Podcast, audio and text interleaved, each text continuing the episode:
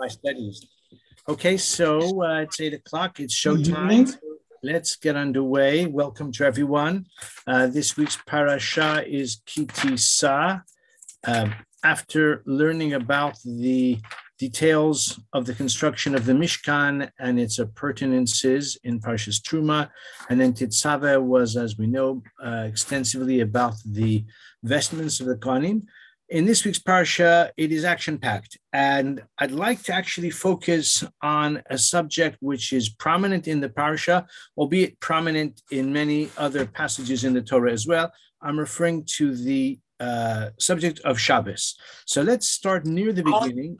We're at chapter 31, verse uh, verse uh, 13, pasuk Yud Gimel. So here we have uh, a as I said, one of the many passages in the Torah about the mitzvah of Shabbos, importance of Shabbos. So let's take a look. And you speak to the children of Israel and say to them, Ach es Shabbosai tishmoro, just safeguard my Sabbaths. Because it is a sign between me and uh, you for all your generations, to know that I am God who sanctifies you.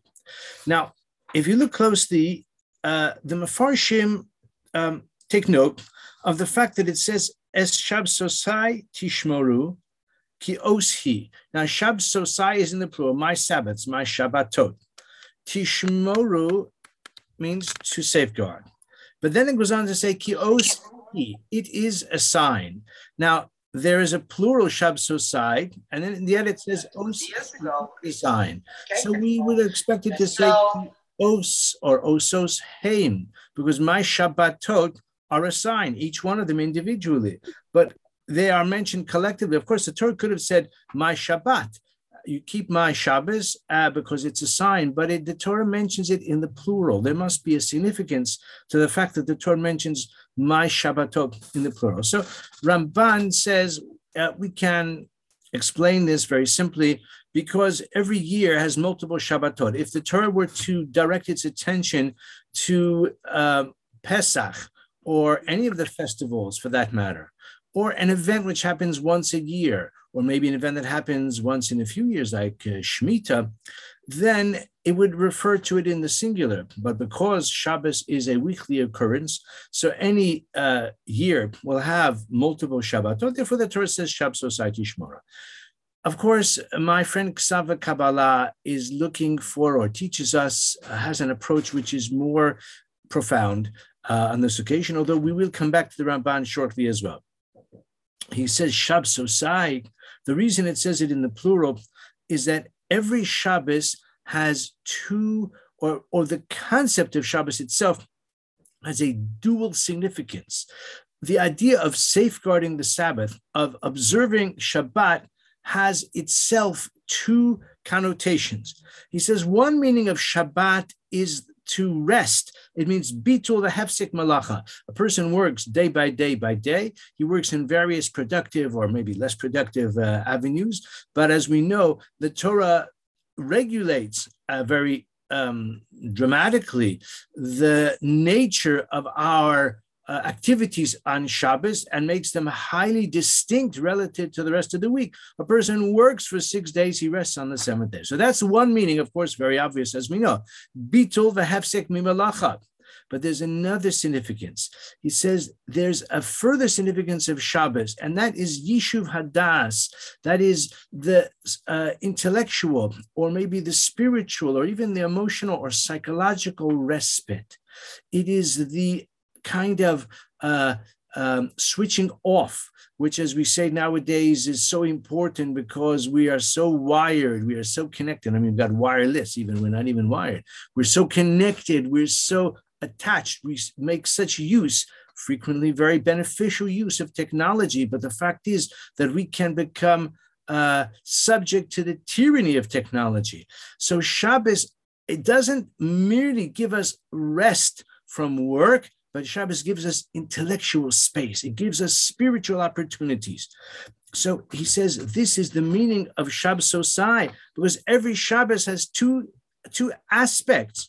There's the aspect of the respite from work, but there's the aspect that because we're not working, we have the potential, we have the possibility, we have the opportunity to soar spiritually, intellectually, to celebrate Shabbos, to experience Shabbos in all of its uh, um, beauty, in all of its profundity, in all of its spiritual potency. He says this is why the Torah says Shabbososai shmoro. It's not enough just to do one part. You've got to do them both. And he says this is the form of rest, which is the intent. That is the tachlis. That is the purpose.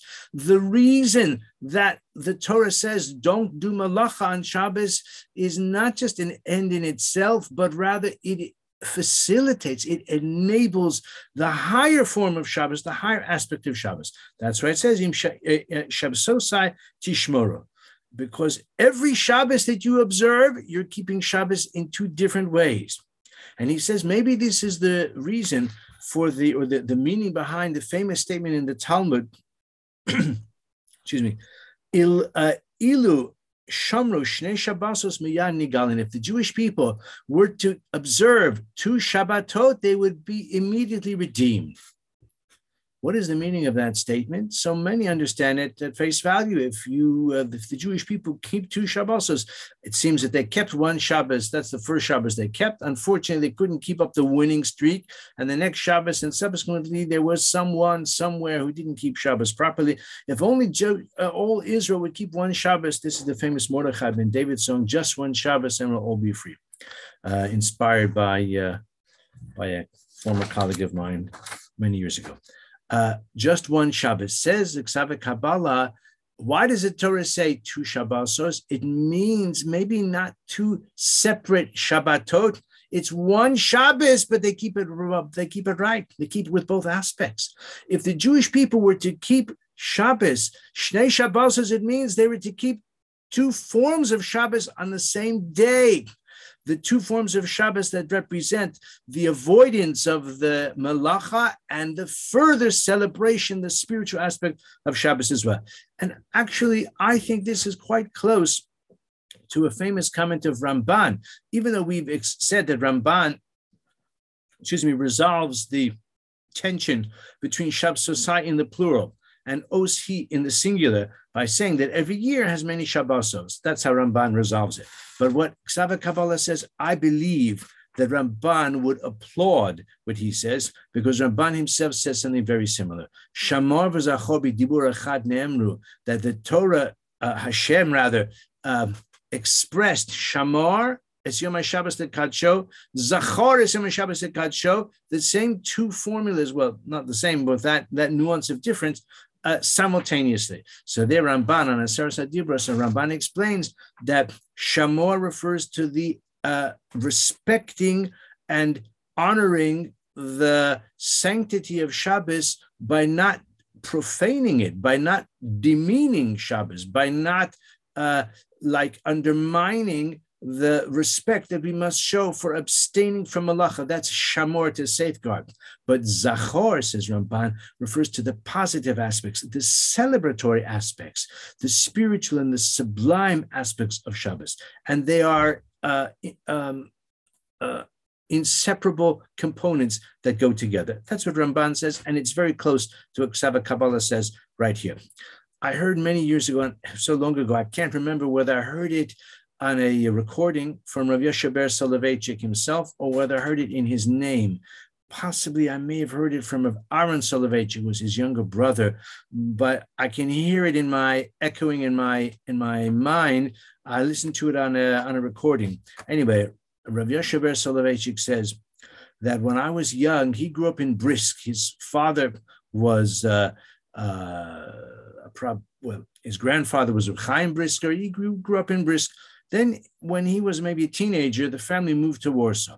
He said, In Brisk, I understood Shabbos of Bameh Madlikin, the Shabbos that was uh, uh, observed with meticulous detail to the halachic requirements. That is to say, the uh, specifics of honoring Shabbos and, as we say, respecting Shabbos. Okay, that's Shabbos. He said, but when I moved to Warsaw, his father became uh, was an educator in, in Warsaw, and in Warsaw, Warsaw was a Hasidic city, and uh, he said in Warsaw I was introduced to another t- aspect of Shabbos. He says the Shabbos of Kegavna.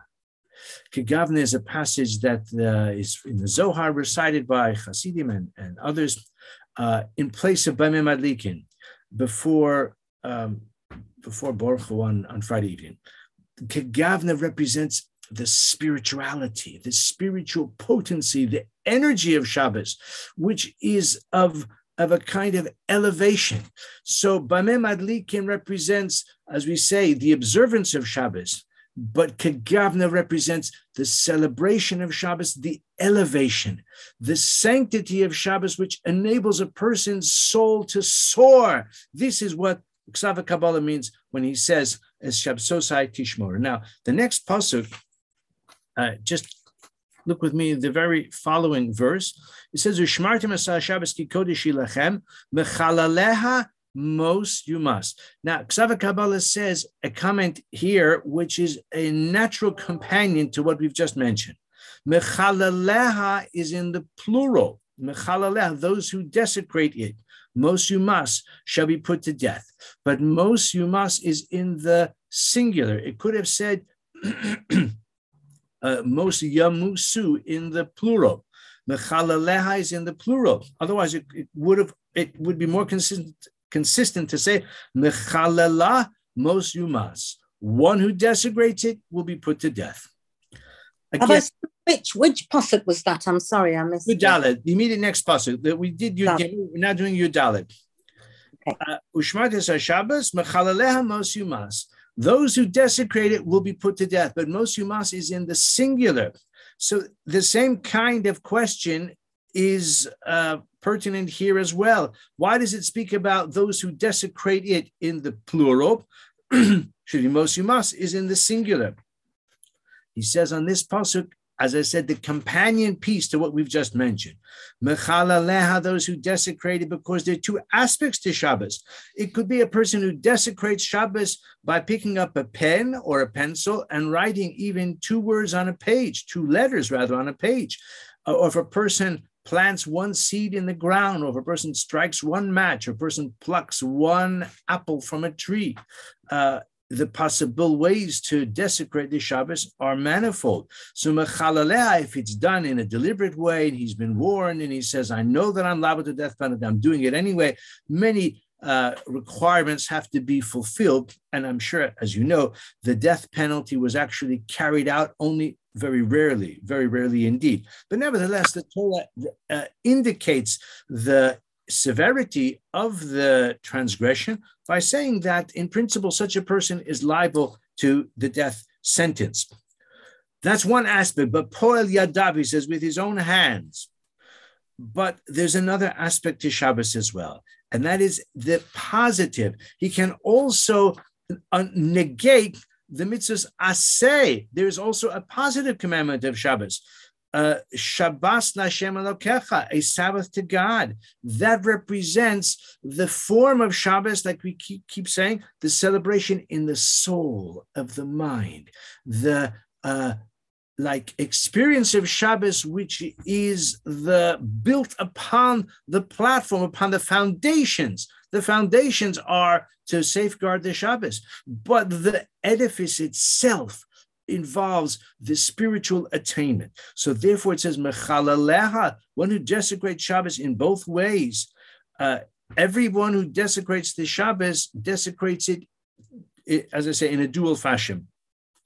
Um, because there are the two aspects of Shabbos, and really this is the companion piece to what we've just said. Excuse me, I'd like to go now uh, to look at a further nuance in the same pasuk. So we're now looking again at the same verse, verse pasuk Yudalit. Ushmartim Shabbos lachem. Safeguard the Sabbath because it is holy to you. Mechalaleha, those who desecrate it, most you will be put to death. Kikol ha'oseh ba melacha, anyone who performs melacha on the Sabbath, ameha, that soul will be cut off from the midst of its people. Now, take a close look at these words because I've said it so many times uh, in this year and elsewhere that the observations that K'sav ve-ha-Kabbalah draws uh, my attention to um, are ones which, in retrospect, seem so obvious and yet so easy to overlook. He says there's something strange here. The Torah says that whoever desecrates will be put to death, and the word ki means because. Because whoever does malacha will be subject to spiritual excision. The ArtScroll people render it, its desecrated shall be put to death, for whoever does work on it, that soul shall be cut off from among its people. But if you read the, the words carefully, even in the English, you'll see it doesn't really make sense. He will, the desecrators are put to death, for whoever does work, the soul will be cut off. Now, the soul is cut off. That has a technical meaning. That is the uh, punishment of karet. Karet means spiritual excision. And in the hierarchy of the uh, severity of transgressions, karet is something very severe. But it is not as severe as the ultimate punishment, where the courts, in theory at least, will execute the perpetrator uh, because of his transgression. In other words, uh, death penalty is more severe than kares, which is spiritual excision, or to put it differently, it's like a subset, superset, that anyone who is subject to execution by the courts for that matter, even if he's not executed in actuality because of the many technicalities, he is also subject to kares, spiritual excision. A person can do tshuva, I hasten to add. A person can certainly repent even at the last. Uh, um, you know, advanced stage, a person can do teshuva and will wipe the state clean. But in the meantime, he's subject, in principle, someone who commits certain transgressions is subject to karet. The problem is that the Torah seems to say the one who desecrates this Sabbath is put to death because whoever does so is liable to excision, spiritual excision to kares. Doesn't make sense. He he's subject to the death penalty because he gets kares. It doesn't make sense. The opposite could make sense. Because he gets the death sentence, he's also liable to, to, to kares, to the punishment of kares. Says Iksava Kabbalah, maybe the word vinichrasa does not refer to the punishment that Hashem will mete out to someone who commits certain severe transgressions of spiritual excision. My, that person may uh, be called to account in the next world. There may be implications for Olam Haba for that person as well. It's not what it means here. He says the reason that he gets the death penalty is because someone who desecrates the Sabbath he has cut himself off from the Jewish people. Look at the words again. Because whoever does malacha on Shabbos has distanced himself from the Jewish people, has turned his back on the Jewish people. Because the Jewish uh, sort of uh, um, experience in this world is inextricably connected to the observance of Shabbos. He says the word karet, like we have the word v'kasavla uh, sefer krisus, uh, which is a very unfortunate event most of the time uh, when a couple are divorce one another. So it says that he will write a, a bill of divorce, sefer krisus. Karet means to separate things which are joined together. A husband and wife are a unit. They are a, a um, a bond, but that unit can be dissolved. There is a method for that. And that is to separate things and, and components that were connected together. We have uh, elsewhere as well. The word karet does not necessarily mean, he suggests, in the uh, sense of the punishment, but it can also refer to the fact that the person who desecrates the Sabbath has cut himself off from the Jewish people. He has abandoned the Jewish people. And that's why the Torah says that uh, one who desecrates the Sabbath is counted as if he has negated the entirety of the Torah. A person who keeps Shabbos is given credit, so to speak, as regard as if he keeps the whole Torah. Excuse me. But someone who desecrates the Sabbath, it's as if he has uh, trampled upon and neglected the entire Torah. Now, the truth is that um, we find it a bit difficult, I speak for myself at least, to relate to that um, principle for the simple reason that unfortunately we are surrounded by Chilul Shabbos, and not only because we live among the nations of the world, but even those who live in very Jewish uh, milieu. But uh, we are very well aware of many Jews who do not keep the Shabbos, people that we know, people that we work with, people who maybe we're friendly with, people maybe we are related to, people who are our neighbors, dare I say, people who are our congregants. So we experience that, and therefore the assertion of the sages that someone who desecrates the Shabbos is as if he has uh, abandoned and spurned and betrayed the entirety of the Torah, we find that difficult to relate to.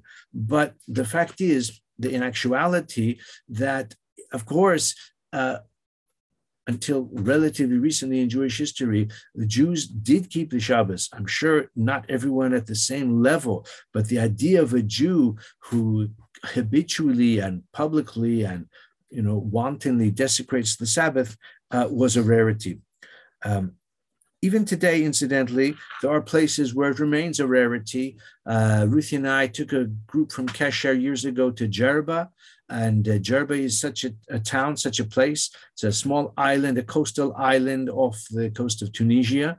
it's uh, connected by a road to a, to the mainland by a Roman causeway, about 14 kilometers.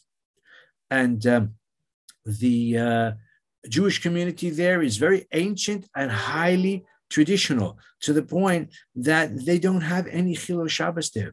There's no such thing as a member of the community who desecrates the Sabbath. Uh, when someone that I know visited there and he asked about the, he said, How many of the Jews here are Shomer Shabbat? And the person to me asked, he was aghast. He couldn't understand the question. He said, Of course, everyone is Shomer Shabbat. He said, Someone's not Shomer Shabbat. You can't be a member of the community. He said, You can't uh, touch his wine. You can't drink his wine if he touches it. You can't count him in a minyan. You can't call him to the Torah. You can't say amen to his blessing.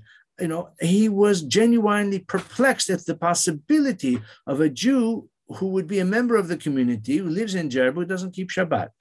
I believe that's still the case even to this day, but incidentally. But of course, the rest of us who live elsewhere, uh, we don't have that, that same kind of sensitivity to mechalaleha mos yumas because someone who who, who uh, I'm sorry because whoever does malacha v'nikrasa that person has separated himself from the uh, uh, Mikerev Ameh from the midst of the Jewish people. I'll just mention one other little anecdote.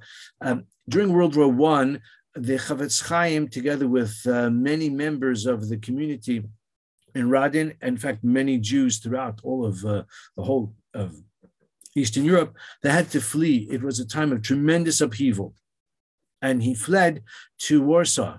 And in Warsaw, which was, of course, uh, a very Jewish city, but nevertheless, although it was a very Jewish city and it was a very, uh, you know, Hasidic, as we just mentioned a few minutes ago, Rav Yoshe Ber Soloveitchik, but uh, it was a big city and then not every Jew in Warsaw was Sabbath observant. The Chafetz Chaim, they say that when he was there for Shabbos, his first Shabbos ever in Warsaw, and he saw a Jew, maybe more than one, publicly desecrating the Sabbath, he was so overwhelmed and he was so upset that he broke down in tears. He started to cry because he had seen something which he, he had heard of it, but he had never seen it with his eyes a Jew who desecrates the, the, the Sabbath. They say that subsequently, maybe the same Shabbos or the next Shabbos, he again saw such an incident and he didn't cry right away. And after maybe a short uh, interval, he began to cry also. And he explained the first time he cried because he had never seen such a, a, a, a uh, tragic sight as a Jew who desecrates the Sabbath publicly and deliberately and wantonly. He cried. And he said, The second time when I saw it, it didn't upset me as much. And then I cried when I realized it doesn't upset me anymore. And that's why I cried. I didn't cry because I saw it, because I had already seen it the week before, but I realized what's happened to me. I've now become inured. I've become habituated to Chilul Shabbos. Okay, this is a madrega of, uh, of the Chofetz Chaim, and this is what K'sav ve-ha-Kabbalah suggests here that uh, not that God will cut off that soul, or the person is cutting off his soul by digesting the Shabbos. The person is distancing himself from the midst of the Jewish people, and as as we say, this is uh, perhaps the source of the statement of the sages. The one who desecrates the Sabbath, it's as if he has has has no Torah at all. Okay, I'd like to finally turn to uh, the last pasuk in this passage, in this short paragraph, and this gives rise to the title of our shiur tonight. For those who read uh, Rebbetzin Riffi's uh, clever uh, uh, promotion, uh, we're calling it "Does God Need a Break?" So let's see. Does God need a break? Pasuk Yud Zayin. If you're, if you're with me in the ArtScroll uh, Chumash, it's on page 492.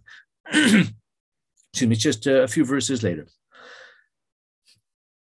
Uh, between me and the children of Israel, it is an eternal sign. Because in six days God created the heaven and the earth. And on the seventh day, so the ArtScroll people render it here, he rested and was refreshed. Shavas v'inafash. Shavas, he rested. V'inafash, from the word nefesh, and he was refreshed. The problem, of course, is the anthropomorphism of it. Of it.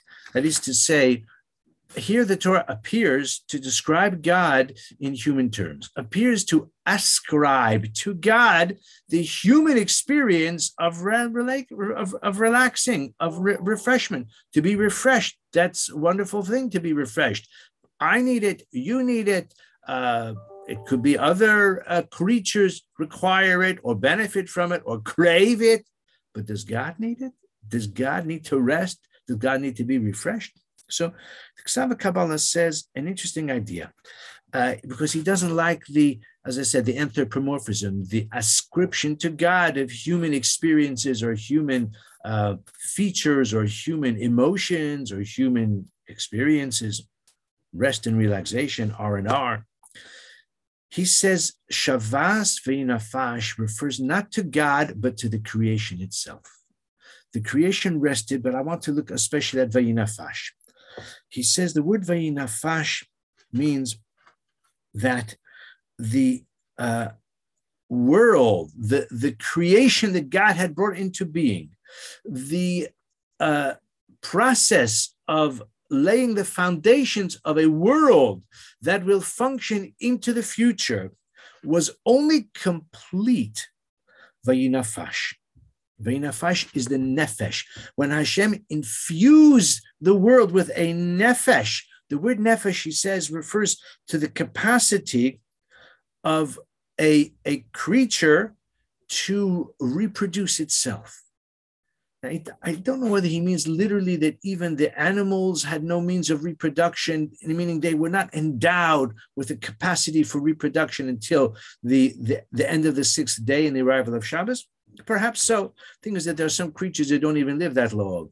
Um, you know, they don't even live, uh, you know, a, a, week. But okay, maybe he doesn't mean it at the uh, level, level of insects, etc. But certainly for people, and it could mean for the animal world as well, says that Shabbos infused the world with the capacity for its own uh, replication, its own like um, uh, propagation, the ability to its own maintenance was infused into the world, the Shavas V'inafash, that the world itself, the creation was endowed with a nefesh. He says that the word nefesh derives from the two letters pei and shin. Uh, we mentioned this the other day, actually, I think maybe last week or the week before, or maybe it was at Kesher. I'm sorry, I get confused. I think it was at Kesher, actually. Uh, V'inafash, he says the word nefesh is related to the word, is, comes from the word pash, pei shin, it means to spread or to increase, to extend. Um, and he says that the word vayinafash, therefore, it means that the world itself, the creation, was endowed with the capacity for its own uh, uh, maintenance, its own sustenance, its own uh, like um, uh, endurance, for the capacity for uh, um, uh, creativity was infused within the world. And it's certainly true for man. And it's certainly, well, I say, I mean, I say certainly true. I'm not saying one can prove it, but it fits in very well with the idea that, that Shabbos is the completion.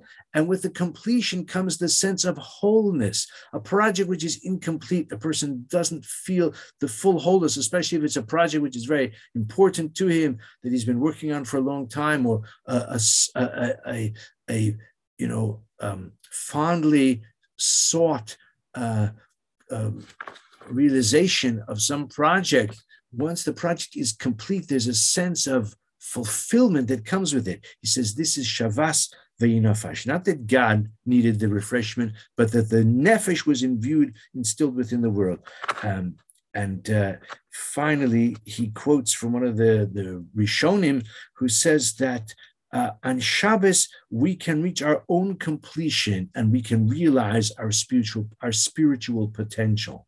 And again, this goes back to conclude with the way we began that on Shabbos, a person has the capacity for spiritual achievement, which cannot be matched on other days of the week.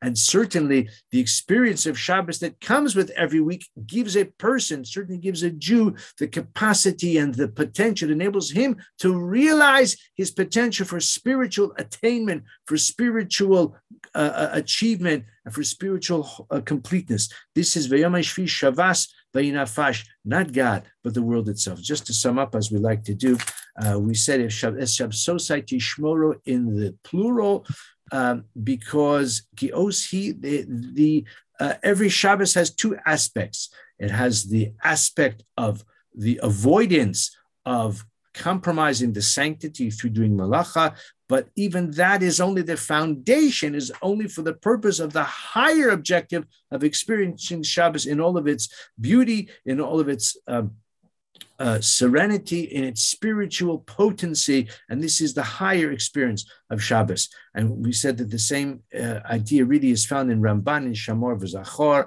and this is the Shabbos of Bameh Madlikin and the Shabbos of Kagavna that Rav Yoshe Ber Soloveitchik uh, recalled many years later that he discovered in his in his youth. The Shabbos of Brisk in the Shabbos of Warsaw. This is true from a Chalaleha Mos Yumas, for the same reason, Mechalaleh, there are two aspects of Shabbos. We mentioned also that one who does Malacha Benichusa is, is liable to the death penalty because the soul is cut off. So we said it doesn't mean the soul is cut off the punishment of Kares, it means the person has chosen to distance himself from, from the Jewish people. And by so doing, that person has turned his back on on his Jewish identity. That this is something that we don't really experience so much nowadays because of the context in which we live.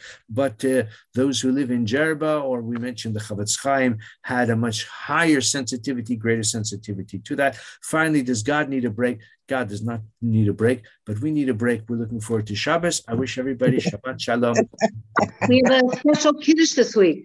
Special Kiddush this week at Kesher, absolutely. It's in honor to Shloshim of uh, Yaakov, Dr. Yaakov Schmidt's father. We're going to have Prosecco, which he enjoyed. We may have some single malt uh, whiskey as well. And we're also having the first installment of the Cholent Challenge. So mm. anybody who is local to Kesher, don't squander the opportunity to uh, evaluate the two entrants in the Cholent Challenge. And I'll let Ruthie tell you more about it because I've got to go to. No, no, no. But also, Thank you very much.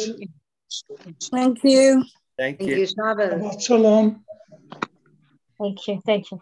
Ruthie, you're telling us about it. She gone. What?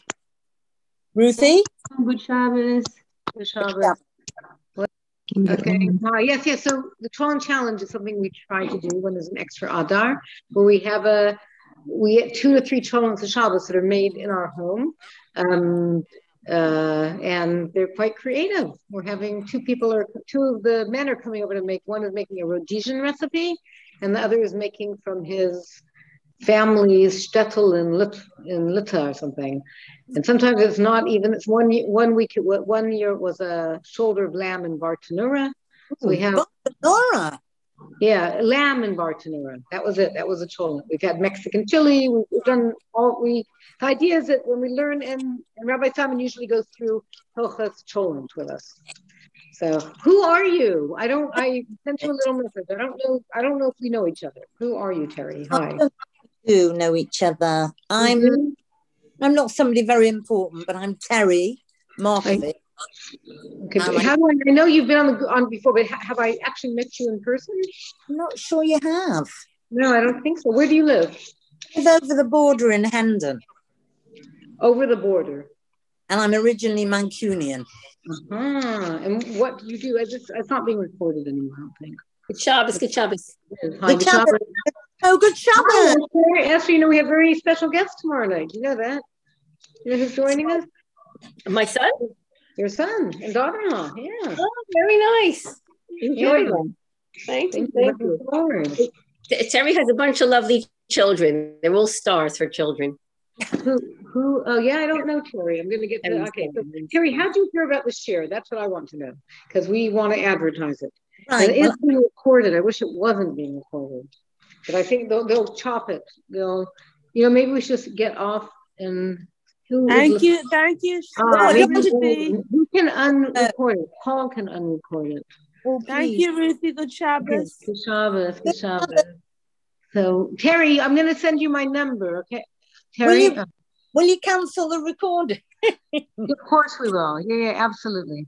Okay, I'll just send a message to Leona to, to yeah. Okay, but I another time Where you tell you exactly. You Where's Kesher? It's a, a diagonally across from Golders Green Station. Oh, I see. Okay. It's a Lovely. really, really nice. You'll feel the atmosphere of Shabbos there. What time? What time do you